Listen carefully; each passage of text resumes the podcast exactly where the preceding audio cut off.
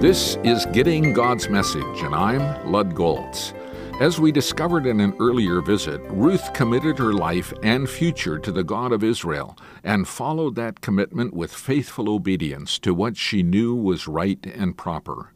God opened the door for her to develop a relationship with Boaz, and her mother in law counseled her how to go about doing this. She risked everything when she followed Naomi's clear, culturally sound counsel. It could have been quite embarrassing had it not worked out as planned, but by faith she courageously pressed on. She honored her mother in law by listening to her counsel. Her choices mattered.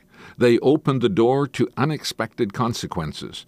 This is seen in the way Boaz responded to her. He was faced with a major, life changing proposition. It's as though he had already been mulling the possibilities over in his mind for some time. He was ready that night by the threshing floor. He laid out his plan with sensitivity, respect, and wisdom but also with haste.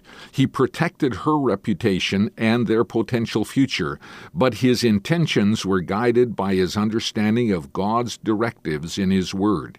He had waited long for the right woman to come into his life, but the wait was well worth it. He was aging, yet God brought this beautiful young woman into his life and almost swept him off his feet. But there was one catch. God spells out clearly the role of a kinsman redeemer. Boaz was not going to run ahead of God. He would turn over every possible obstacle to be sure his intentions were in keeping with God's will. For him, choices mattered.